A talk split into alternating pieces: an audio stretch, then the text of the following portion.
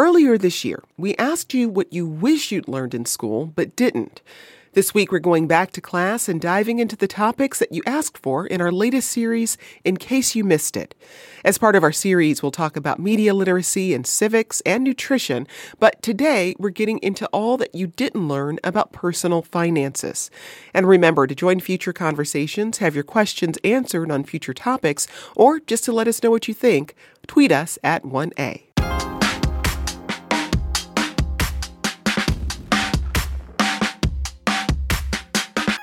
This is Rich in Ocala, Florida.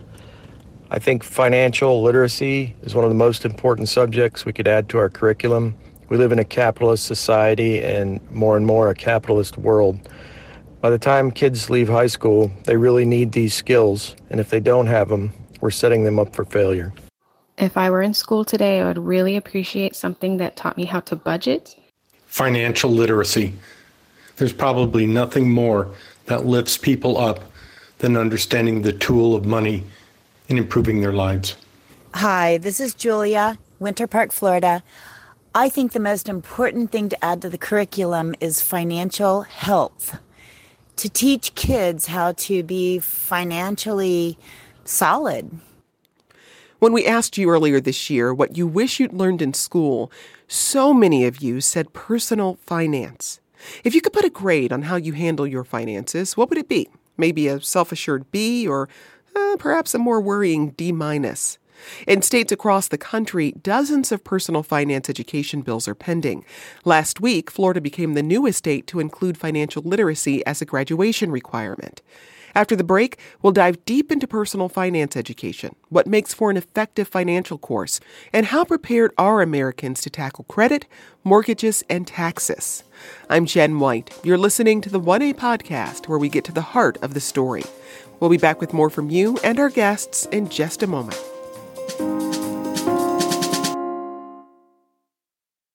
We're talking about personal finance education today as part of our In Case You Missed It series.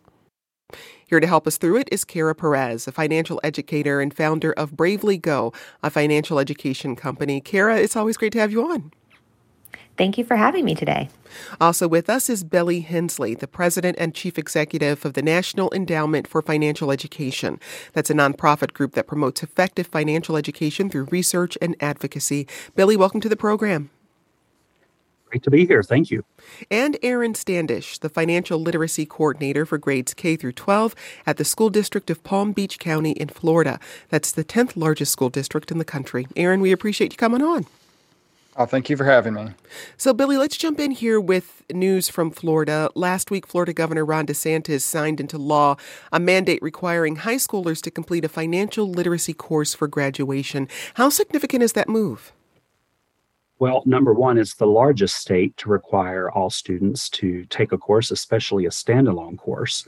Um, and it's even more encouraging that it received bipartisan support. It, it is not a politicized issue uh, for, uh, for Florida, and we're really happy to see that. Kara, what was your reaction to this new law? I think it's great. I think that the younger we can start talking with people about personal finance, the more time we give them to learn how to use various tools and the more they can understand how it applies to their day to day life. Now, Aaron, what will this new law mean for your district? Well, this is going to mean we're going to have to scale up our financial literacy offerings significantly. Uh, the current requirement in Florida is simply that a personal finance elective has to be offered within each district uh, which has led to pretty small implementation statewide. So uh, even our district, which has done a pretty good job implementing it over the years, is going to have to significantly uh, up the amount of sections we're offering in our schools. And can you give us an example uh, of what you've done prior to this new law being passed? Sure. Yeah. Well, I focus K to 12 first of all. So we've we've taken a really a, uh, a, vertically aligned kindergarten up through 12th grade approach. We've been doing it. This is our eighth year of doing it in the school district of Palm Beach County. So you know we like to think we've been ahead of the curve on this.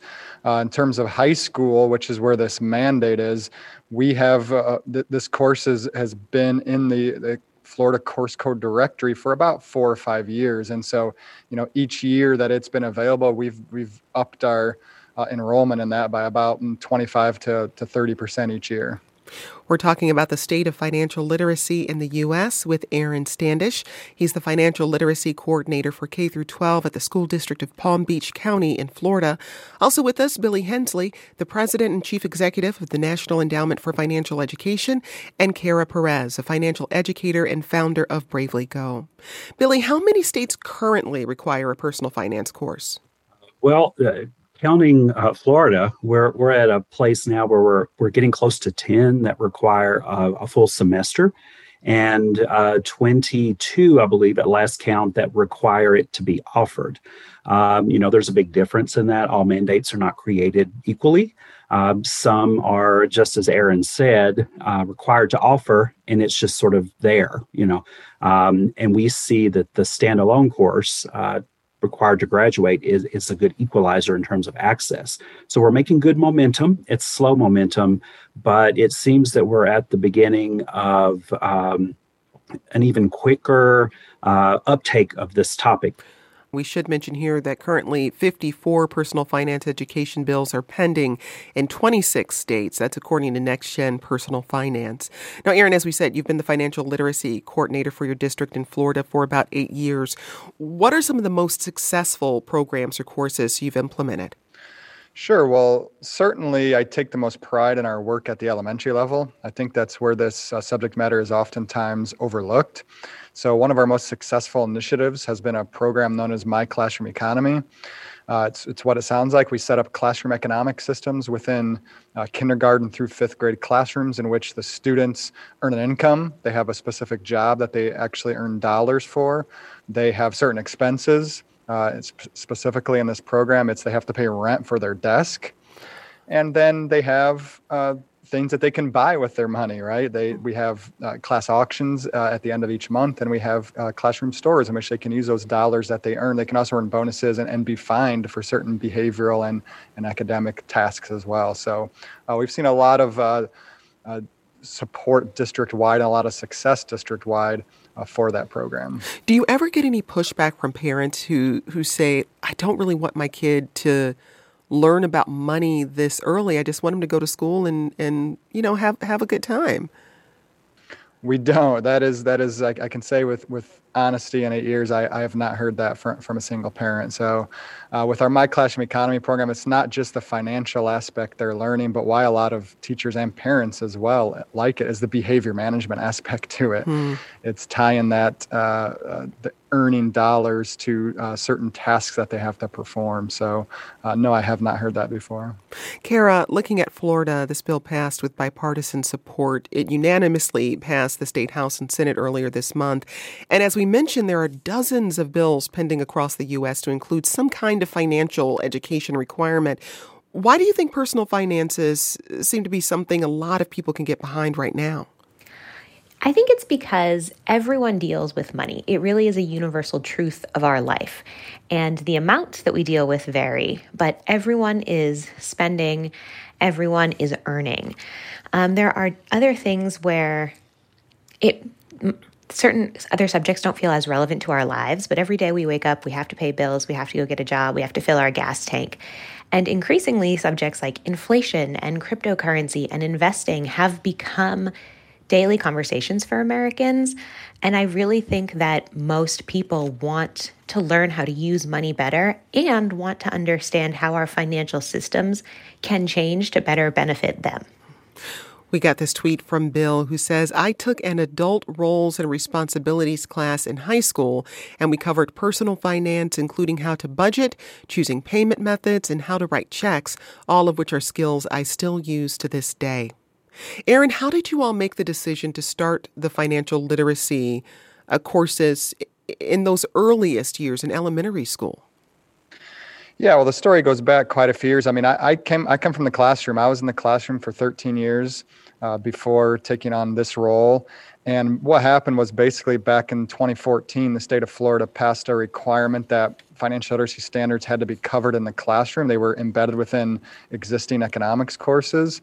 And then what happened was local community and family foundations in our area uh, saw that and got together and, and wanted to make sure it was done with fidelity at the district level and also wanted to make sure it was being done at the elementary and middle school levels as well. So luckily with their foresight, uh, we were able to, to get uh, a grant from these foundations to start that work. So, you know, this was back in 2014, 2015, and, and we sort of started from scratch with some bare bones goals uh, and have worked from that. Billy, in your work, when do you think is the, the most ideal time to start this kind of financial literacy education? Well, the earlier the better. Uh, you know, the, the impact is compounds over time. Um, Jumpstart Coalition and the Council for Economic Education recently released standards that go all the way down to early elementary school. And we know that even Sesame Street started talking about uh, money management for preschoolers. So the earlier the better and then you can begin to apply those concepts uh, throughout throughout your schooling billy what kind of impact does a good personal finance education have on students once they leave the classroom yeah, there, there's very clear evidence on this. Um, for those in particular who are going to college, it increases applications for financial aid. Uh, it increases the acceptance of grants, uh, which are free, and then subsidized loans, which means the government pays that interest while you're in school. Uh, it lowers private loan amounts for, for borrowing. And then, in general, uh, in states that have an effective mandate, which means it's fully funded and teachers are, are trained and given the right professional development and so forth, uh, we have much lower default rates on credit reports, uh, higher credit scores, uh, lower non student debt, uh, and all those lower revolving balances on things like credit cards. So it's a very clear outcomes driven uh, work uh, tied to, to that, at least the knowledge gain itself. We got this email from Bruce in Michigan who asks Who determines the curriculum? Aaron, in, in your district, how is that curriculum developed? Well, it depends what you mean by curriculum, right? People determine uh, what the definition of curriculum is differently. If we're talking, we have, as each state does, we have standards. Billy referred to national standards earlier. We also have state standards. Those are placed down by the Florida Department of Education. Uh, everything we do in our classrooms has to meet those state standards.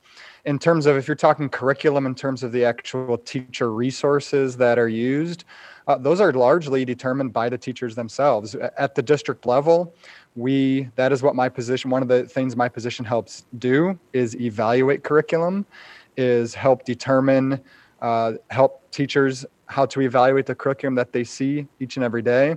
Uh, but typically at the state level, they're not going to uh, push out a state implemented curriculum. We also got this email from Donald who says, How well prepared are K 12 teachers to teach financial literacy? What training do they need or get in order to teach financial literacy? Aaron, I want to hear from you first on this. Yeah, there's a lot of layers to that. I mean, we, we certainly recognize that for this to be successful, the absolute number one most important thing is there has to be teacher profession development. Uh, we are going to be asking teachers who possibly have never taught this course before to teach this course now.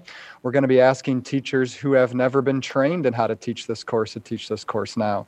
So there needs to be a significant investment made in, in teacher profession development. Luckily, in our school district, we've been doing that for you know over seven years now. We, we've trained close to 1,200 teachers district wide, K to 12, on, on how to teach that. In terms of at the state level, there was no uh, funding. Uh, uh, implemented from the state with this new mandate. However, they did announce when at the signing that there was a $1 million grant. Uh, that's a partnership between Next Gen Personal Finance and the Stiles Nicholson Foundation uh, to ensure that teachers are going to, going to be receiving a comprehensive professional development on these topics. Here's an email we got from Laurel who says When I was in high school, we did have to take a semester of consumer math, but I remember a huge portion of time being spent on buying and selling pretend stocks, which is not something your average 18 year old graduate is going to need right away. I wish there had been more of a focus on budgeting, the real cost of credit, and how to manage credit responsibly. Aaron, in your in your courses, what are some core skills you're trying to teach? Sure, a lot of the skills you just said, we we absolutely teach. Uh, you know, we teach students to manage debt. We know that's very important. Uh, we teach students to evaluate careers and look at the incomes that each of those career makes. Uh, we we teach students to evaluate college choices and potential their potential career earning potential in those uh, college choices. We, you know, macro looking at it at a macro level, we teach students to be informed consumers, right? To to look out for certain marketing techniques, right? We, to teach them that there's always somebody trying to detach them the money out of their wallet. Uh, we teach them to protect themselves from fraud. We teach them how taxes affect income. So this is a very broad it, it, does not it's very broad course that does not just teach investing. Investing is a piece of it but it is one piece of of the course. We also got this email from amy who had a different experience with consumer math. Amy says when i was in high school in 1972 i took a course called consumer math. It was one of the most useful courses i took. Our homework our homework was real world experiences. The car buying exercise continues to serve me well today. Uh, billy first when we look nationally do we see financial literacy courses displacing other things? Well, you know, there's only so many minutes in a day when it comes to education. And, and this is a struggle no matter the topic, no matter if it's considered a core, you know, uh, algebra course or what have you, the, there is debate about what's most essential. Um, I think this conversation needs to be driven by parents. It needs to be driven by the students themselves to some extent, as well as those who are hiring. You know, what what do our uh, new hires need? What does our community need? And all of those things are are needed, in my opinion. But there are lots of um, thoughtful uh, people that are working toward these solutions, and I think that if it, it, if it comes down to an either or situation, maybe we need to rethink certain uh, experiences that students have or, or, how much time we're spending on certain subjects. But I will say that uh, very few courses are going to have an immediate direct impact on your ability to sort of make changes and decisions in your personal life, whether they be financial or uh, you know how do you set priorities and your goals and what's next. So it doesn't um, it doesn't mean all those other courses are not important. I personally loved my electives as a student, but I think that we need to look at the world we're living in, how much more complicated the financial system is, and uh, empower students to be able to launch with those skills. Aaron, how will it work in Florida after this new law goes into effect? Yeah, we don't have a lot of answers to that right now, to be perfectly frank. I mean, the the bill was just signed last week. So what's got to happen now is the Florida Department of Education is going to have to take that and is going to have to build some rules around the implementation of it. Uh, in terms of you know which certificate which teacher certifications will be allowed to teach this right which discipline will this fall under which precise course standards will, will be implemented in this course so the answer to those questions is going to really help us determine on where this is going to be taken out of. But you know, I, I, I certainly don't like to look at it in in that frame of, of what's it take what's it taken away from. It's not adding any credits to to have a student earn a diploma in, in the state of Florida. They still have to earn 24 credits. Uh, they're still, you know, most students are given more than ample opportunities to earn those 24 credits. I know in our school district, if a student takes, you know, each of their courses through the four years, that's 32 credits they'll have the opportunity to, to learn. So there's still ample opportunity to take other electives that they're choosing. Aaron, as this moves forward, what kind of support would you like to see given to schools and teachers to make financial literacy a reality for all districts? You mentioned this million dollar grant uh, to help support teacher education, but I wonder if that's going to go far enough. Yes, that's exactly what we'd like to see. We'd like to see uh, more nonprofits uh, and organizations step up uh, to be able to provide that. We know we already have a really good financial ecosystem in place where there's quite a few providers that provide both financial literacy curriculum at no cost and financial literacy professional development at no cost. So it's a matter of we also have in our state we have a uh, we have the Center for Economic Education which has five university based uh, centers that do a lot of good professional development around the state. So a lot of it, it was alluded to, I believe, in an answer by Billy earlier, is a matter of making those connections. You know, I'd like to see somebody at the state sort of serve as that uh, unifying point, as that conduit to be able to make connections to that ecosystem we already have place uh, in in the state to those districts that maybe aren't doing so much of it right now. That's Erin Standish. She's the financial literacy coordinator for K through 12 at the School District of Palm Beach County in Florida. Erin, thanks so much for speaking with us today. Thank you. It was a pleasure being here. We'll be back with more from you and our guests in just a moment. Remember to join future conversations, download our 1A Vox Pop app, and leave us a voicemail.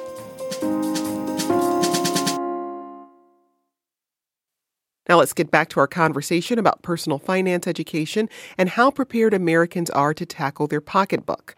Let's jump in here with some more of your thoughts. I'm calling because I'm a teacher and an author.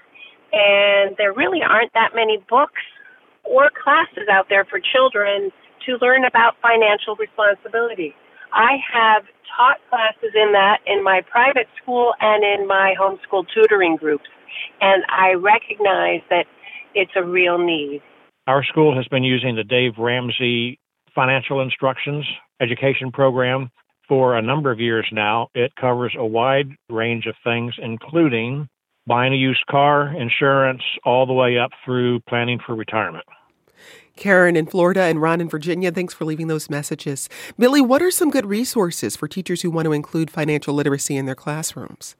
Well, I would say start with um, the national standards, especially if you're teaching elementary school students. Um, there aren't quite as many uh, resources as, as was noted um, uh, for, for younger students, but it doesn't mean they're not available. Uh, I would start with some of the organizations we've mentioned here, uh, specifically the Jumpstart Coalition for Personal Financial Literacy. They have a clearinghouse uh, on their website where you can go in and it's like an e-commerce site where you can choose what the topic is what's the age group and then it will show you um, and how long you want to teach the course for example and it will show you all the resources that have been vetted and made available on that site uh, as well as uh, some of the others we mentioned next gen personal finance the council for economic education and they have affiliates that go down to um, all the way through elementary school Here's another voicemail we got. This is Walter in Indiana be a good idea if students would learn that when they take out a loan that they must pay it back, specifically regarding college loans. And that'd be a very important lesson to learn in accounting. Thank you. Kara, you have a personal story about paying off student loans. How important is it to teach students about borrowing money before they make that decision? I think it's hugely important. I did graduate college with about $25,000 in student loan debt, and I had to work five different part time jobs to pay that off um, because I could not find a full time job, the millennial struggle. Mm-hmm. um, I think when it comes to teaching people about how to manage debt, the interest rates really, really must be stressed. What is a variable interest rate? How can that change? What factors go into it changing and when do you need to be aware of when it might change. That is how so many people stay in debt for decades, and it's something that is not talked about enough in financial education. Here's an email we got from Michael who says, How do you keep your content current? With the financial vista constantly changing, for example, cryptocurrency, will the course have lasting value? Billy, how are you thinking about that? Well, you know, we've we've come a long way in this industry in terms of trying to be adaptive. You know, there, there was this sort of thought process of, oh, it's all the same and you calculate interest the same. Well, yes, that's true, but the financial landscape has become much more complicated. And one of my colleagues in the field says that we, we've shifted we have to be CFOs of our life, um, and not just in budgeting, but also thinking about retirement and how do we sort of fully fund our life from the time we launch from home until the time we are gone. And um, and so thinking about what that looks like, we, we've come a long way in, in adaptability. Uh, so many of our peers that provide direct curriculum uh, to learners, whether they be adults or students or teachers, are are insta- um, incorporating these topics very thoughtfully. They're interactive now. Um, we're looking at trendy topics and saying, you know, is this a something you should even consider? And what are the pros and cons of what's getting the headline today? We all know what gets the headlines in personal finance, uh, and how do we uh, negotiate that, and what does that mean, and what does managing risk in your life look like? That is one topic that I think that has become central for a lot of us in this uh, in this community is looking at managing risk, and that is not just insurance, which is important, but it's also your your online identity and it's what kind of risk are you taking in decisions you're making as well as how do you invest in, in these flashy new topics that we keep hearing about Here's a tweet we got. I would have benefited from learning about 401ks and IRAs when I was that age. What can kids or young adults making modest incomes do to begin preparing for retirement? Kara, what do you think? Well, uh, you are able to open a custodial IRA as a parent or guardian. So, if you do have a 14 year old that has started working and will be paying taxes, you can open that account with them. I think that's a, a huge thing that parents can do for and with their children. But even beyond that, helping your 16 year old, and this is quite the challenge, but helping them understand that they will someday be 30, they will someday be 45 and the earlier they can start developing the habit of saving, the habit of allocating money out of their spending accounts into their savings, into their investments, the more that will serve them later in life. Here's an email we got from Thomas who says, I used a three pronged approach to teach my kids spend wisely, save wisely, and charitable donation. I haven't heard charity discussed as part of financial literacy. And Kit emails, Where and how does the need or value of charitability fit into the personal finance classes? I'll come to you first, Billy, on this. Is that something that's included in, in national standards? Well, we talk about values, you know, what's important to you. Um, how do you make these decisions? It, it, you know, we don't believe, especially where I work, but in general in our industry, that personal finance is a value-free exercise. It's not. It's not an objective um, uh, experience. You know, you make decisions based on your priorities, based on your goals, and you know, charity is close to my heart. Not only do I work at a nonprofit, but I give to charities, and I love that this is starting. You know, with parents and at home but our industry has embraced this because we look at the topic from a point of how do you live your best financial life how do you create financial well-being as much as possible and what's available you know next and charity is is paramount to so many of us hmm. Kara, how often does charitable giving come up in your coaching Quite a bit, actually. Most people want to incorporate some sort of donation into their budget, they just don't know how. And I will share that I'm a small business owner, and one of my streams of income, I have a Patreon community. And I take a percentage of my Patreon earnings every month and put it into a mutual aid fund where I use that money to help my community members pay off debt. Paying off debt is how I got into the world of personal finance. I think this is also something that we can teach from the business aspect of you can incorporate giving into your business the same way you can incorporate giving into your budget going back to that value, ask yourself what do you care about? Ask yourself what number makes sense for your life. And then helping kids and even adults understand how can this be an ongoing practice? Charity or donations don't just have to be a one-off. They can be a monthly thing, they can be a quarterly thing, and it can happen for decades of your life. Well, let's listen to some more voicemails we got from you.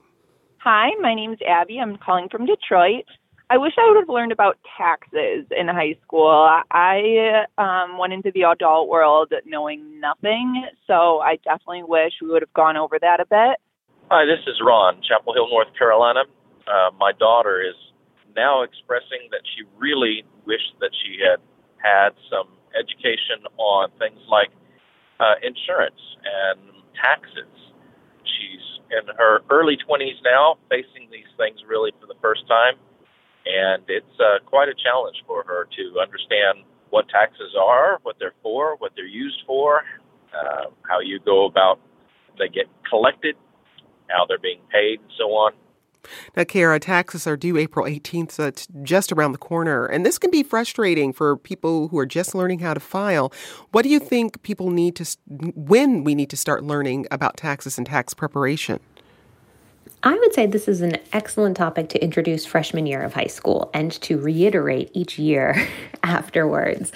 Um, I think freshmen are able to understand how our tax system works. Any younger than that, I think it's going to be a little bit tricky to really emphasize that. But especially if you're working in high school, you may already be paying taxes. So it's very important to, to understand that.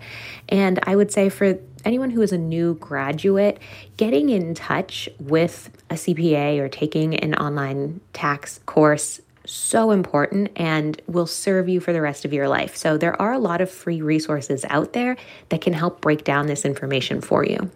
I want to wrap on this email from Heidi, who says, I'm a 70 year old woman and am terrified of anything to do with managing finances. Never learned to think about it when I was young. Billy, we've got just about um, 30 seconds here. What's your advice for people who panic every time they think about this subject or have to look over a bank statement? Well, take a deep breath. Um, let's work to demystify this topic. Let's let's get everyone on the same page of understanding, so that we we know that we all struggle with this topic. Let's not try to be anything other than ourselves, and um, and and put the facts on the table when it comes to money management. Kara, your thoughts? I agree. Put the facts on the table. I think we need to talk about the systems we live in as well as our personal responsibility. Those two things complement each other, they are not in opposition with each other. That's Kara Perez, a financial educator and founder of Bravely Go. Also with us today, Billy Hensley, the president and chief executive of the National Endowment for Financial Education. Kara, Billy, thanks to you both. Today's producer was Michelle Harven. This program comes to you from WAMU, part of American University in Washington, distributed by NPR. I'm Jen White. Thanks for listening, and we'll talk more soon. This is 1A.